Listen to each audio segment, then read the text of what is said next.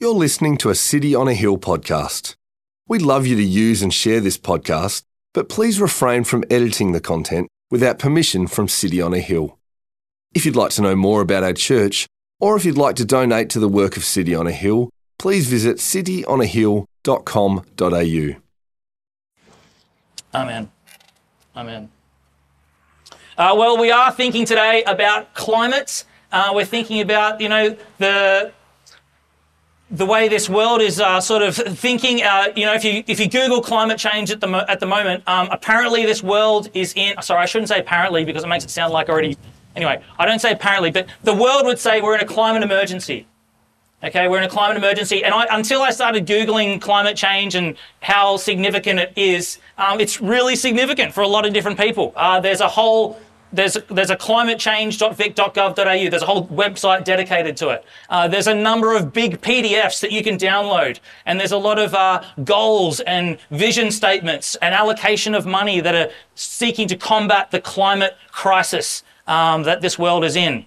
Um, uh, there's uh, the World Wildlife Foundation, headed up by King Charles himself pray for him, um, you know, which has a number of different reasons as to why we should be caring for our environment. They're good reasons. Um, although some of them are a bit trite, like, you know, coffee and wine is going to become more expensive. It's just like, really? Anyway, um, uh, anyway, but then there's that side. There's people that are worried. There's people that are concerned. There's people that, you know, are going to keep recycling because that's the way. And then there's also some people that are just like, no, it's a joke.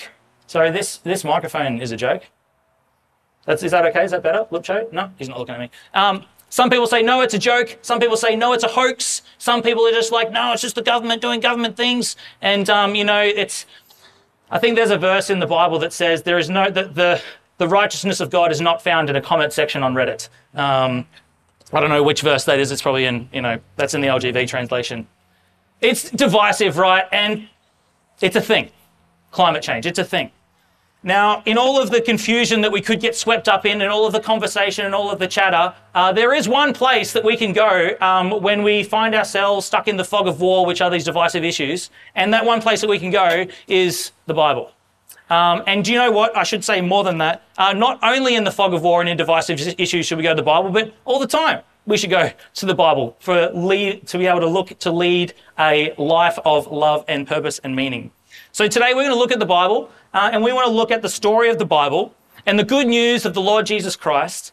And I want us to see how the Bible actually explains what it is, what we feel about this climate stuff. I want to see how the Bible gives us clarity and confidence to negotiate um, these sensitive issues and these um, highly energetic issues that people have put a lot of thought into. Now, what is the Bible story?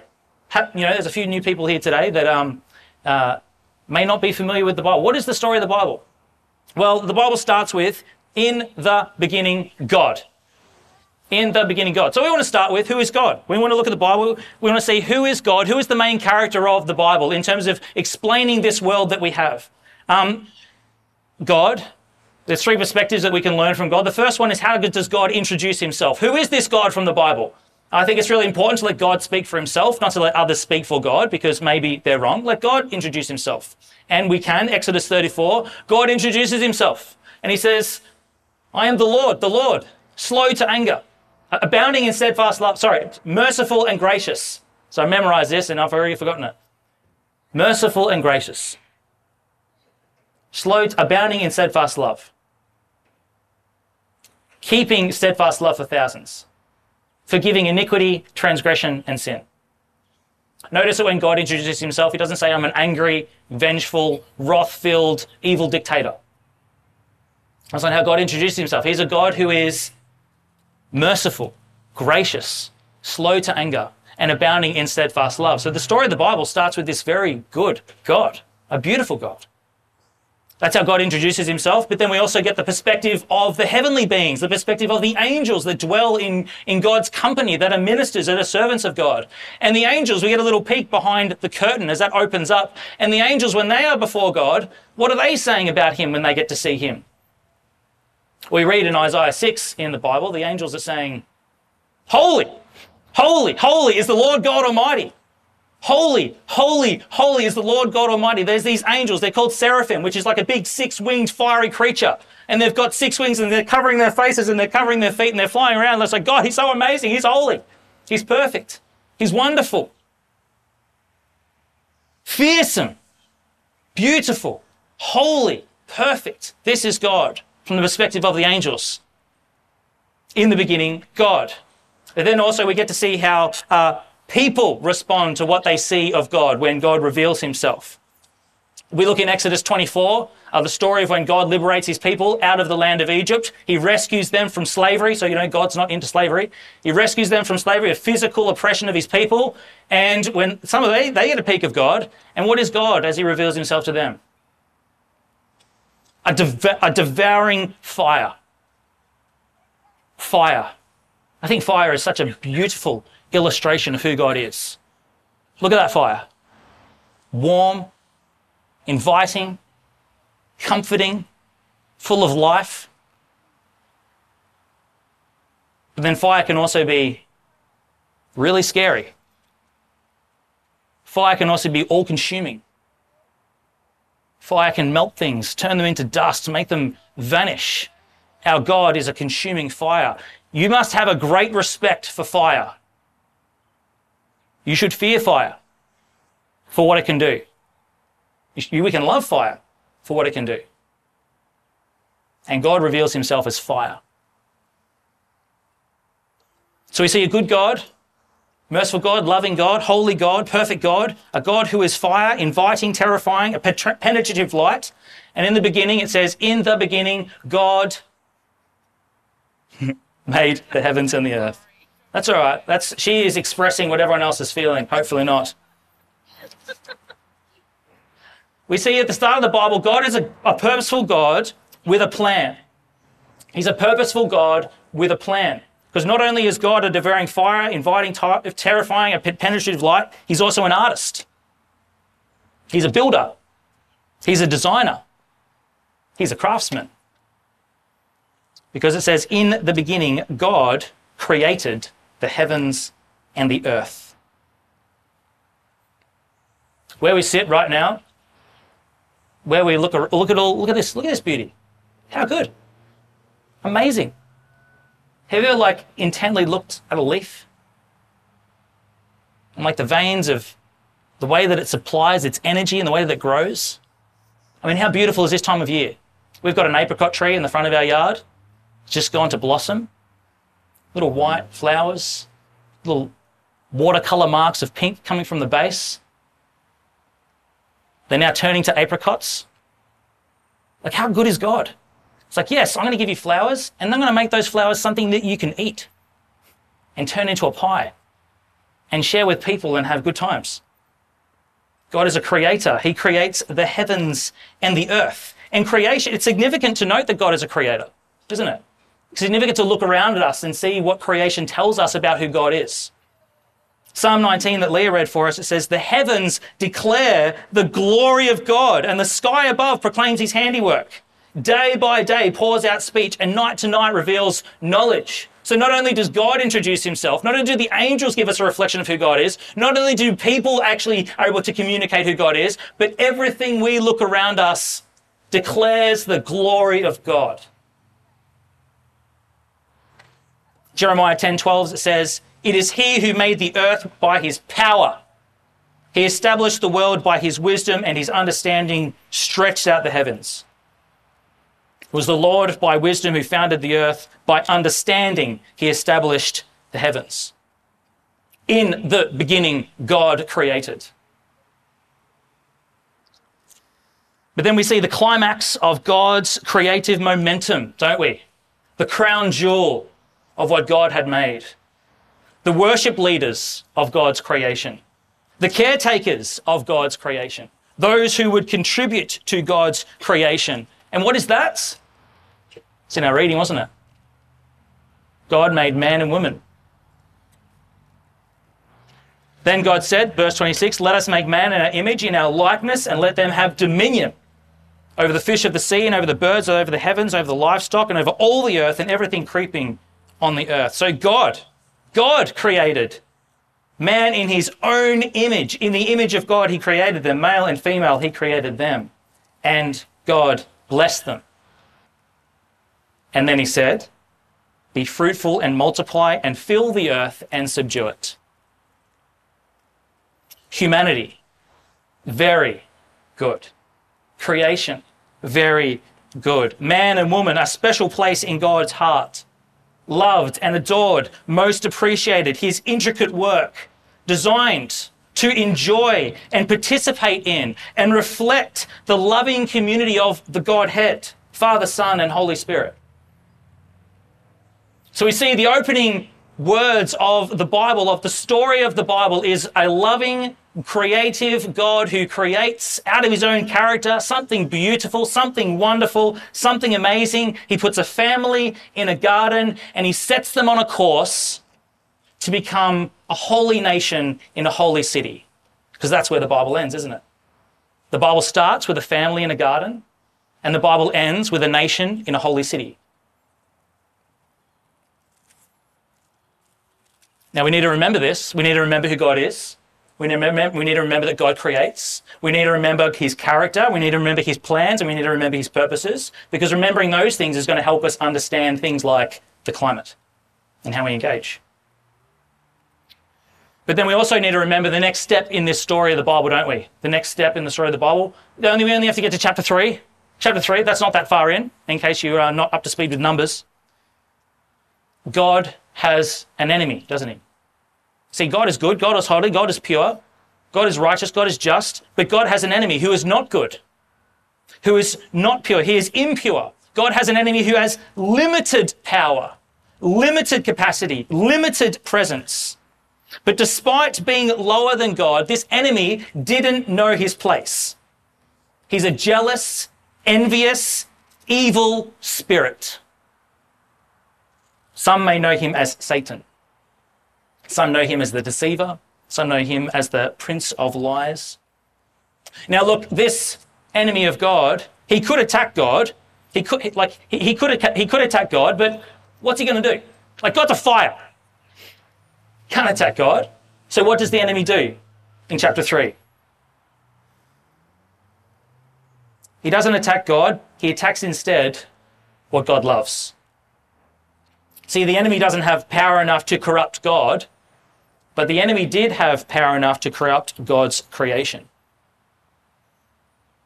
The enemy sought to divert God's crown jewel piece of his creation, his people, off the course and away from the future of God's plan.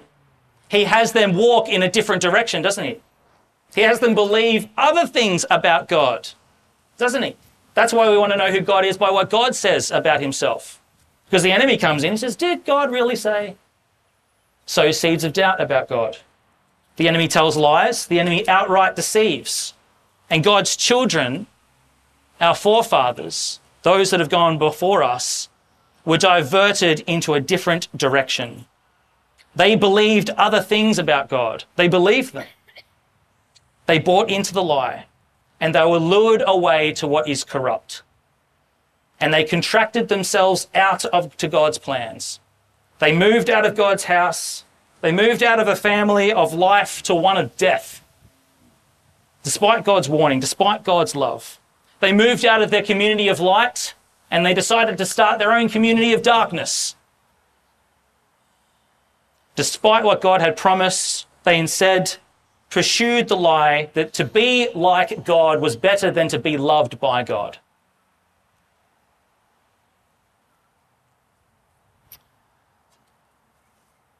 This is what happened. This is the account of what it says in the Bible. This is what happened after the first family bought into the lie of the enemy. Genesis 3 to Adam, God says, Because you have listened to the voice of your wife and have eaten of the tree of which I commanded you, you shall not eat of it. Cursed is the ground because of you. In pain you shall eat all of it all the days of your life. Thorns and thistles it shall bring forth for you, and it shall, and you shall eat the plants of the field. By the sweat of your face you shall eat bread till you return to the ground. For out of it you are taken, for you are dust, and to dust you will return. The actions of the first family infected, infected all people that then came after them, uh, didn't they? The family tree was rotten from day one, and it was now growing in hard, cursed soil. We read in Romans 10, Romans 10, it says, claiming to be wise, they, which is the world, which was some of us, became fools. They exchanged the glory of the immortal God for images resembling mortal man and birds and animals and creeping things. And they're just, they're worshipping stuff. Therefore, God gave them up to their lusts of their hearts of impurity, to the dishonoring of their bodies and themselves, because they exchanged the truth about God for a lie. And they worshipped and served the, crea- the creature rather than the Creator who is blessed forever. The devil sits back, looks at his work, and goes, Mission accomplished. While they're not hanging out with God, they got no hope. They can have a destiny of death just like me. I know I'm stuffed. I may as well bring down as many as I can with me. So we see from the story of the Bible, even the first couple of chapters, the Bible explains why this world is so hard to engage with. And we haven't even got to climate yet, right? So, what is the big problem in this world? Sin. Who causes sin? Us to be honest with ourselves is to actually see that we're all selfish, we're often lazy, prideful, power hungry, exploitative. That's what we do, isn't it? The Bible explains why our default mindset is to exploit rather than to enjoy. Rather than stewarding what God has given us so that we may glorify and enjoy God, instead, our proclivity, our default behavior, is to exploit what God has given and serve ourselves. That's so often what we do, isn't it? So often what we do. It's a disaster being born into this, this life of sin. It's separation from God. It's a trajectory that has no hope. And how does God feel in all of that? How does God feel, you know, loving, Good God. Adam, Eve, enjoy paradise. Let's hang out. Oh, they wanted to go the other way, rejecting me and all that I'd given, my love. You would think that all things are now lost, wouldn't you, from those first three chapters? You would think, how could a holy God ever take back his children, his creation. Well, the story of the Bible, it not only shows us why this world has gone wrong, it also explains to us how once again it will be made right. Because you see, um, God, He is, is holy, holy, holy, holy, but He's also merciful and gracious, slow to anger, abounding in steadfast love and faithfulness, forgiving iniquity, transgression, and sin. That's the God of the Bible. That's the God who we love. And do you remember how the story started? The story is that the start of the Bible is of a loving, holy, powerful God, a purposeful God who has a plan. Now, just think about this for a moment. Do you think that the plans of a God like this, good, powerful, holy, do you think that the plans of a God like that can be overthrown by a jealous, rebellious, evil created spirit? Satan, who is lower than God, Satan, who has limited power, Satan, who has limited capacity, Satan, who has limited presence. Do you think, who do you think is going to win in that battle? Not Satan, let me tell you that. See, God's plan of a good garden to a holy city and to be a family, to be a holy nation, led in partnership with his crown jewel of creation, humanity, that plan, that still remains. So, what does God do? What has God done? Well, in line with his purposes, God, we see in the Bible, he made some promises, didn't he? You see, as a devoted father, seeks to literally move heaven and earth to save his children from the evil of this earth God as Heavenly Father promises to make a saving way for this creation. Rather than throw it all out, this world, His people, they are so valuable to Him that rather than to just hard reset, hold the button for 10 seconds and restart it all, He thought to renew. Renew it all. And how does He do that? Well, we've thought about creation, we've thought about fall, and now we get to God buying back what is His redemption. Redemption. Now, it's not possible to deter God's love for His creation and for His purposes for creation. It's not possible to deter His love because God is love, okay? It's who God is. And the story of the Bible shows that the time the, the story of the Bible shows God made good on a couple of his most significant promises. And that is when your, when your Bible turns from Old Testament to New Testament. We see rescue and we see deliverance and we see renewal in the most beautiful way possible, in the most mysterious way possible, in the most unbelievable way possible. And it's when God himself enters in to his creation. God takes up the lead role, but now in a brand new way. What does he do? Becomes a man. God so loved the world that he sent his one and only Son, so that whoever would believe in him would not perish, but have eternal life. And if you want to find the treasure in God's story, X marks the spot. Look at the cross. You see, the most significant event of all of human history, and the most every single human feeling, trouble, joy, purpose can trace its origin back to the cross. And it's the life and the death and the resurrection of the Lord Jesus Christ. The Lord Jesus Christ. See, the name Jesus means he will save his people from their sins. The name Christ means anointed one, Messiah, promised Savior, Redeemer. We look at the life, death, and resurrection of Jesus Christ, and we see Jesus' life. We see God live out the way that he called his people to live out through the person and work of Jesus. And we go, wow, that's really compelling. That's amazing. That's what it was supposed to be like from the beginning. And, but then we see God, who through his Son, we see Jesus die on the cross. We see him die and we should go, that's not right. That's not karma. He didn't do anything wrong. How on earth does he, how on earth can he be betrayed?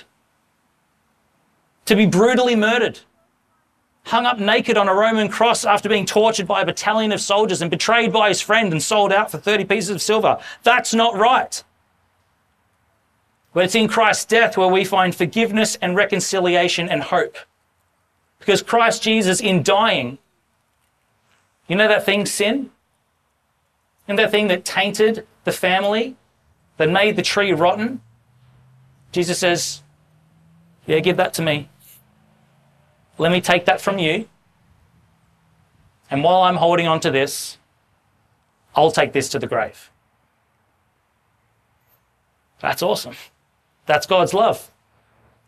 The love of a father is like, I'll take the punishment in on myself. I'll take the hit. Don't worry about it. I'll take the hit. I'll pay the price. It's like you've got an outstanding account, I'll pay that. You're stuck in prison, I'll go in there for you. Yeah, you can be released. But it doesn't end there, does it? Doesn't end there. Story of the Bible. What happens next? Jesus stay dead? That's not a trick question. Okay, all right. If you don't know the answer to that question, come back for Easter. Um, Easter Sunday. Jesus is alive. Three days later, rise back, rises back from the dead. Reassurance to all of us that nothing is too far gone. Nothing is too far gone. Nothing is too far gone. No one is too far gone. Jesus Christ, risen from the dead after brutal crucifixion, Jesus Christ, giving us confidence to all of his words and all of his life of what he said beforehand. Is, there wasn't just the promises of save, saving from sin, there was also a few extra promises that Jesus made, a few extra revelations. And when Jesus comes back from the dead, it's just like, okay, I might take this guy seriously. Probably worth listening to. The guy who said he was God. The guy who made some pretty outrageous claims, unless he actually is God. Comes back to life. And he says, Come on, come back into the relationship. Redemption. The price has been paid. I am the bridge. As I hung on the cross, I reach out to you with one hand and I reconnect you back to God with the other. And I bring you back together. That is why I've come. You know that plan where you're meant to be in God's family, but then you stepped off that path? I'm bringing you back into the family. Adoption papers, I'm ready to sign them. We're all good to go. Do you want that? You know that purposes? Work with God, be in divine, be in a deep, abiding intimacy with God, Father, Son, and Holy Spirit, and work with Him in the restoral of all things. Do you want to be a part of that? Do you want to be a part of, like, you know, working towards the holy city? Look, I died on the cross for your sin. I can wash you by my blood. I can give you a fresh start. I can give you new birth. Baptism shows us this. You know that weird thing that Christians do? Baptism? Washed, cleaned, made new. That's what Jesus does. Dying to self, going down into the grave and being lifted back up again.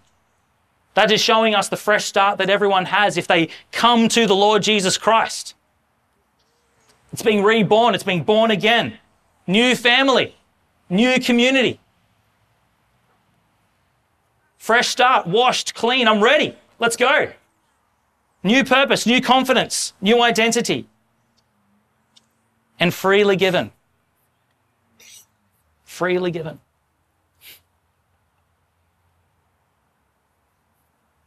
Read on a website the other day. I'm not going to mention the, uh, the type of church, which church it was, but they were charging people to be baptized.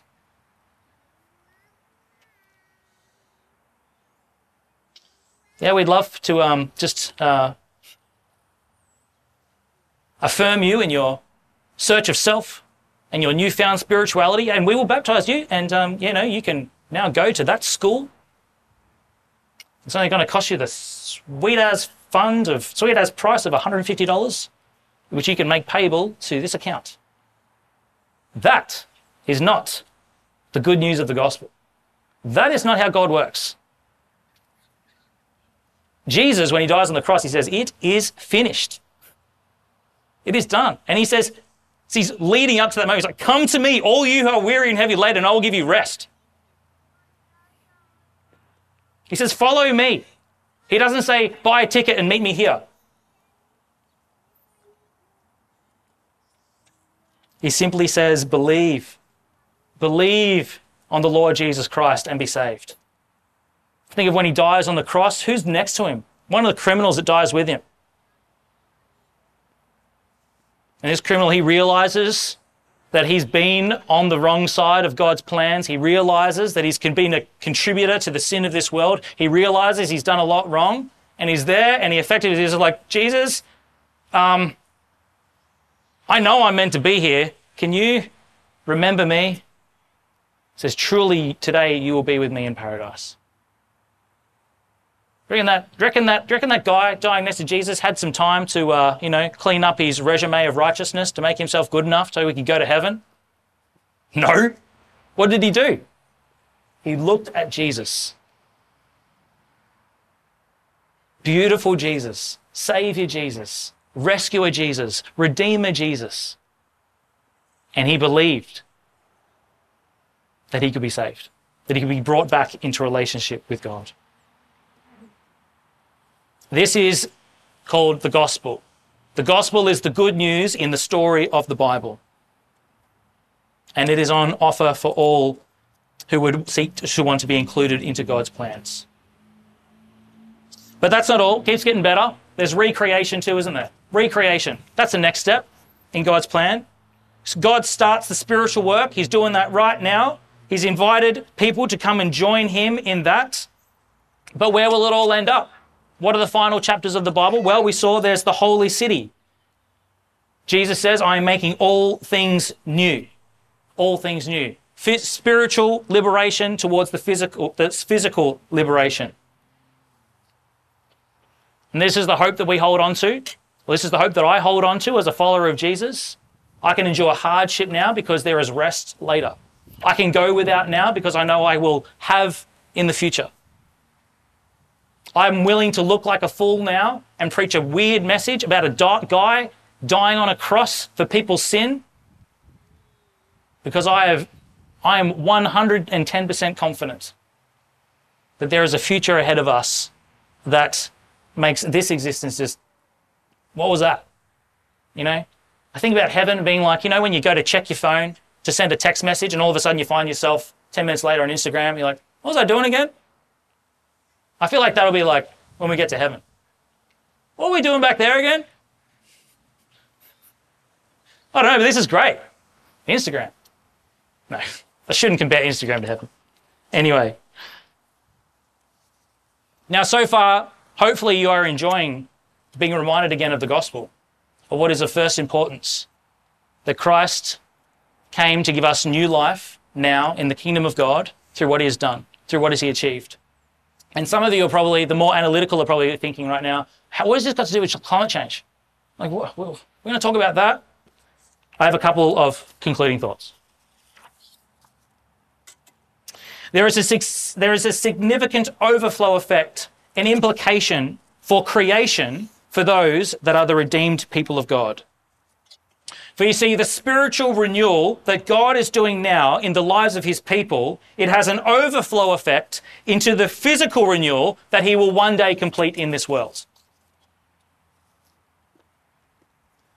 Now, there's overflow.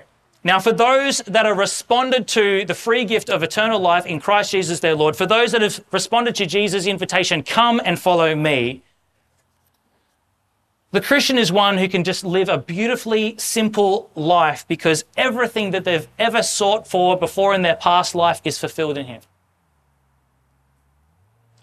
In your hardest moments as a believer in Christ, you know, you can ha- feel like you've had everything stripped away. But when, when you realize that Jesus is all, all, when you realize that Jesus is all you have, it's in those moments you go, well, He's all that I really need.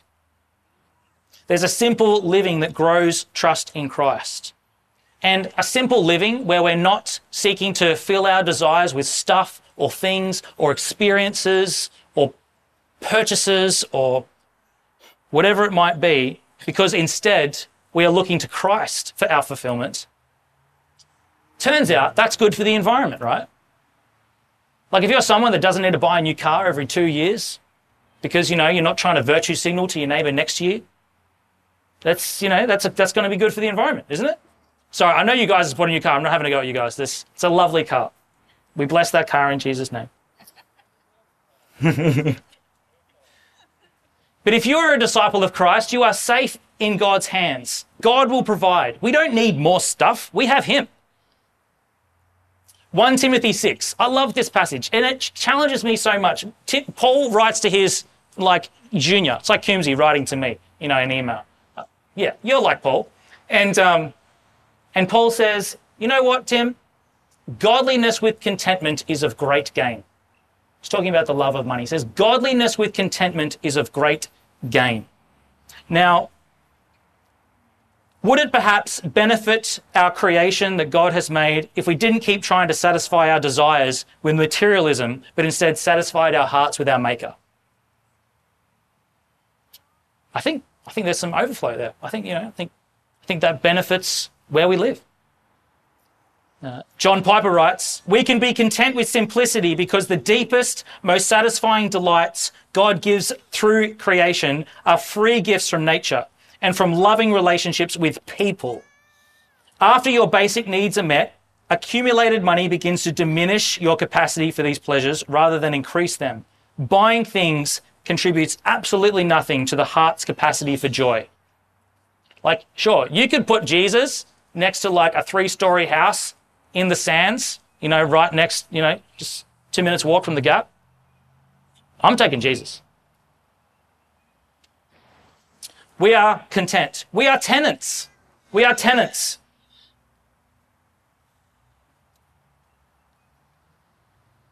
It's easier to look after something when you, know, when you have seen the face of the one who owns it. The Bible in Jesus Christ gives us the face of God. God who is the Lord, who is our also our landlord. Like if you're renting a property and you just like completely screw it up, firstly, you're a jerk. Now, if you're living on this on, on this planet that God has made, which He has given, which, which is yours to steward, and you exploit it and just for selfish reasons, just use everything you can for your own self-satisfaction, like the landlord at some point is gonna be like, dude, what are you doing? Like this is my house. And there's people coming in after you, like, why are you ruining it? Now that's just like the fear of God, but there's also like the motivation to do that from the love of God. There's also a motivation which is just like, holy moly, I'm still alive. And God loves me despite my sin. This is amazing. God, how can I honor you with my entire life and my body? And you've given me a house. This is incredible. Wow, I can't believe this. Wow, wow, what, what can I do? God, how can I be a good steward of the gifts that you've given me?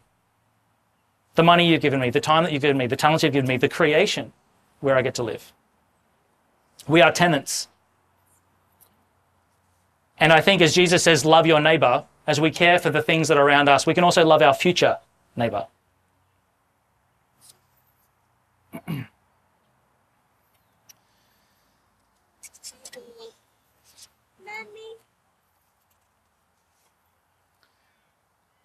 One other reason why I think, um, I should say, here on the Surf Coast, we have an, we have an incredibly wonderful opportunity to minister to the people around us. We're in a really we have a we have a we have a very strategic moment of evangelism in a climate emergency. I don't know if you guys realize that because uh, Timothy Keller talks about how we can make Jesus known and how we can go on mission to people. He talks about connecting with people, and then he talks about that you want to uh, you want to make a connection based on common ground, and then at some point you sort of want to show them like, yeah, that's cool, but there's something better. Or that's cool, but it fails. There's something better.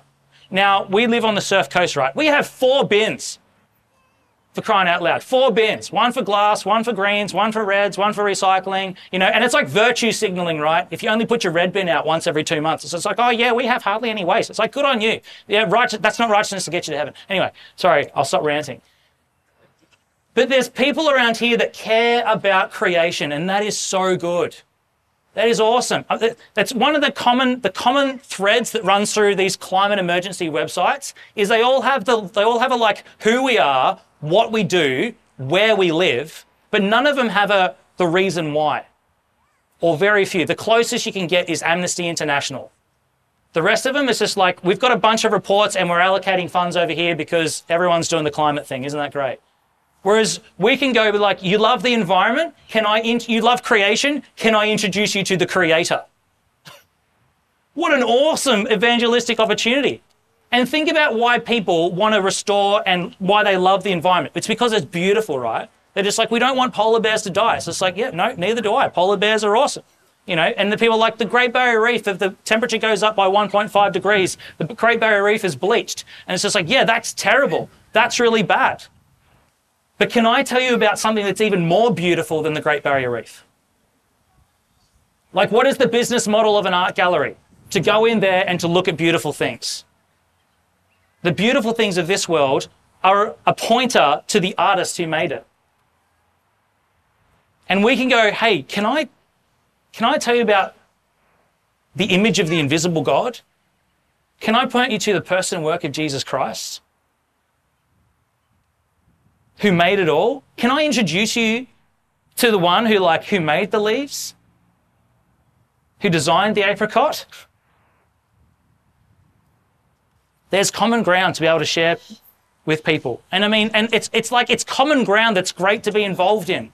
You know, Esther and I we've been planting with, you know, some of the friends down on Cozy Corner, planting trees. It's great. It's it's a great way to get to know people and to, you know, show your love and care for the environment as well.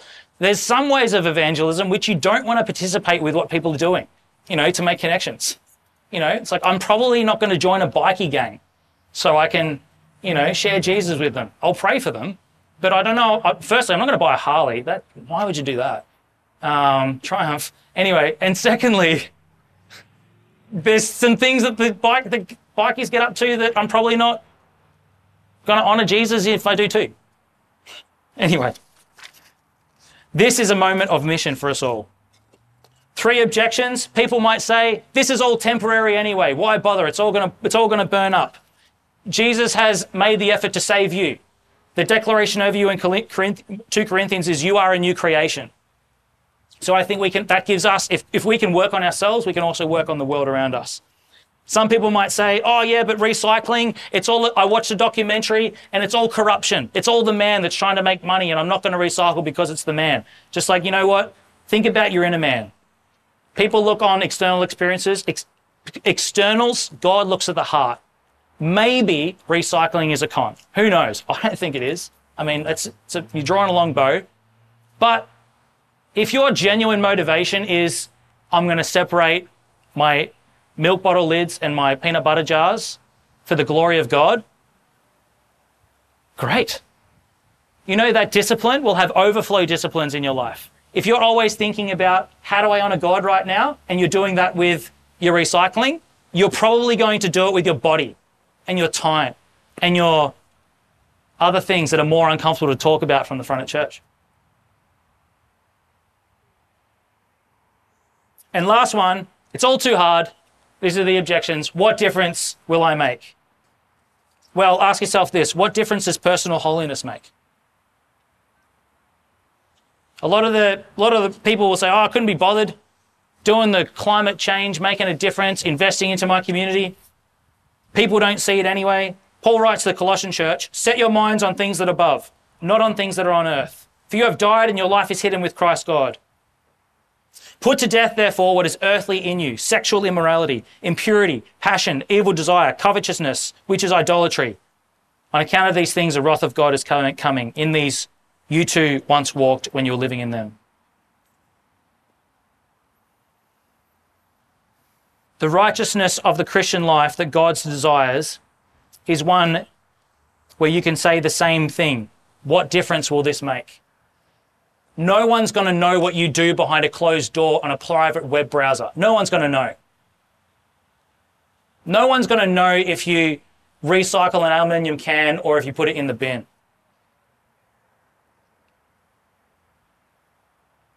But the discipline of just doing the little things will form our character over time. Like, what if once a year you could just put one sin to death? Just one sin. One thing that you know is just doing your head. What if once a year you could do that? Who will you be in 20 years' time? I'm going to argue someone that is honoring God more, perhaps even pointing others to Christ. Dallas Willard writes, We don't believe something by merely saying we believe it or even when we believe that what, when we believe that we believe it. We believe something when we act as if it is true.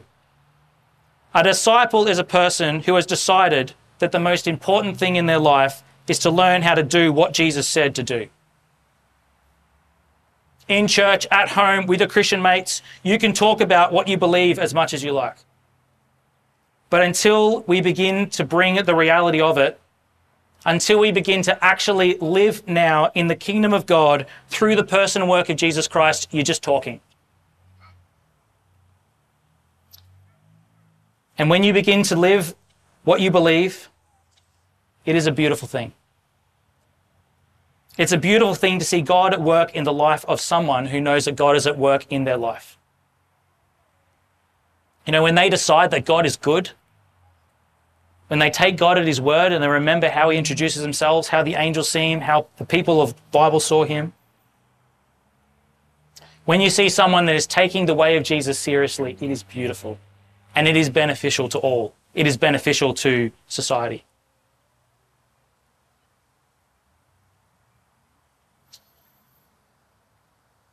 So let us practice taking Jesus seriously and focusing our lives to live like Him living in a way that cares more for others than ourselves, living simply, living in the confidence that God will satisfy our every need. And He's already shown us that He's, because He's already shown us He's taking care of our greatest need that separation from God. And do you know what? Living that way might just have a few positive impacts on the environment. I'm going to pray and invite Sandra up to pray after this. I'm going to pray a very simple prayer from the Book of Common Prayer because we've already heard today how Anglican we are. Lord, we give you thanks for most gracious God for the beauty of the earth, for the sky and the sea, for the riches of mountains, plains and rivers, for the songs of birds and the loveliness of flowers. We praise you for these good gifts and pray that we may safeguard them for our posterity. Grant that we may continue to grow in our grateful enjoyment of your abundant creation to the honour and glory of your name now and forever. Amen. Thank you for listening to our podcast. If you'd like to know more about our church, or if you'd like to donate to the work of City on a Hill, please visit cityonahill.com.au.